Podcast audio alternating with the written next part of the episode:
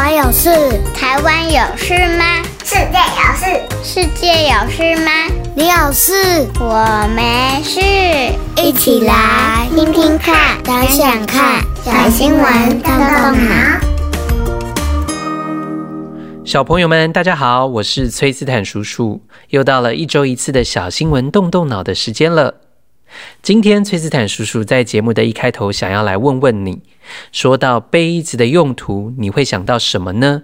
当然，最直接的反应应该就是会想到它是用来盛装，不论是水、牛奶或者是饮料啊，它是作为杯子的主要的用途。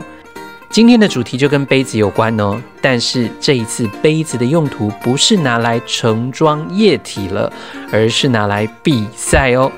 在今年四月初，在新加坡刚举行完的。竞技叠杯世界杯锦标赛，你知道台湾的选手可是为国争光，获得非常厉害的成绩哦。那么，就让我们一起来收听小新闻，动动脑，看看到底发生了什么事。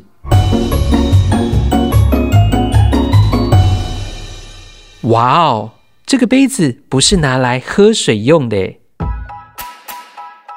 二零二三年的竞技叠杯世界锦标赛，台湾代表队总共有三十名的选手到新加坡参加比赛，而这一届的参赛国家呢，包含有澳洲、日本、韩国、德国等十七个国家，共计有三百七十名的选手共同竞争角逐奖牌。那小朋友会不会跟崔斯坦叔叔一样，很关切我们到底获得了怎么样的一个成绩呢？值得令台湾的我们欢庆的是，这一次我们的代表队有非常非常杰出的表现哦。台湾队最终总共夺下了二十四面的金牌、二十八面的银牌，还有二十面的铜牌。除了刚刚讲到的这个好成绩之外，你知道吗？还刷新了四项的世界纪录。我们给这些参赛的选手一个掌声鼓励鼓励，耶！那么在代表队当中呢，有来自于金门县的八岁选手于景仁，他一个人呢就获得了五面金牌和一面银牌。另外，新北市十一岁的选手吕彩莹也获得了很棒的成绩哦，共获得四面金牌和两面银牌，还夺得了不分龄的女子冠军。所以你知道她的成绩，她的速度是全场所有的女生。不管什么年纪里面，速度最快的，OK，所以同时间她也拿到了女子组的 All Around 最大座的奖杯，哇，真的是太厉害了！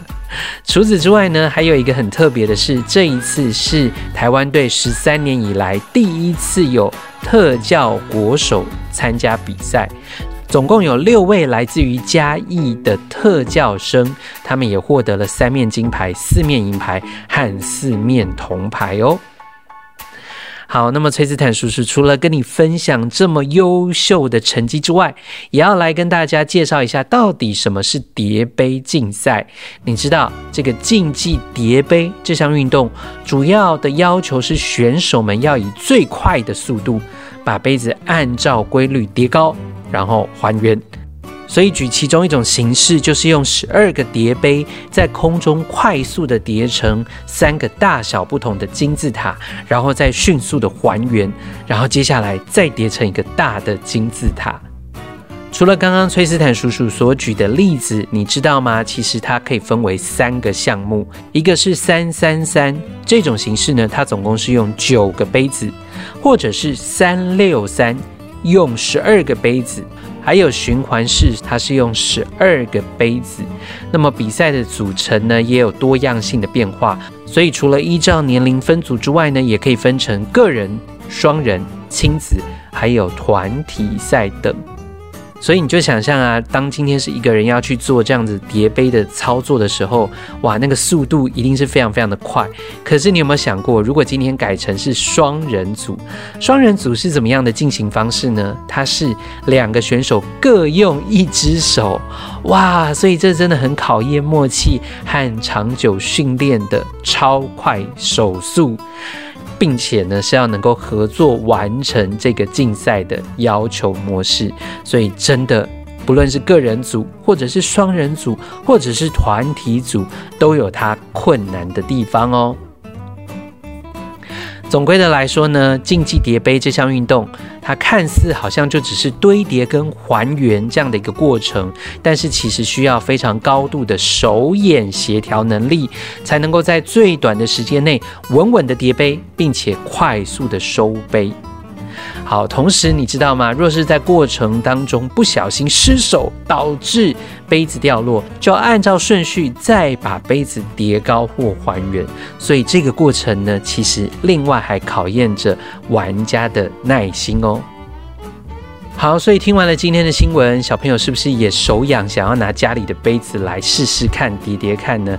哎哎，先不要，先不要，因为你家里的杯子可能形状大小都不太一样，要找到九个或十二个一样大小的杯子可能很困难，而且同时间你们家的杯子可能是玻璃杯或者是瓷器。在这里呢，还是要先替所有的爸爸妈妈们告诫我们的小朋友们，先不要，先不要，好不好？好，我们来看一下正式的比赛呢，是有专用的比赛杯子，和家里的杯子是不一样的哦。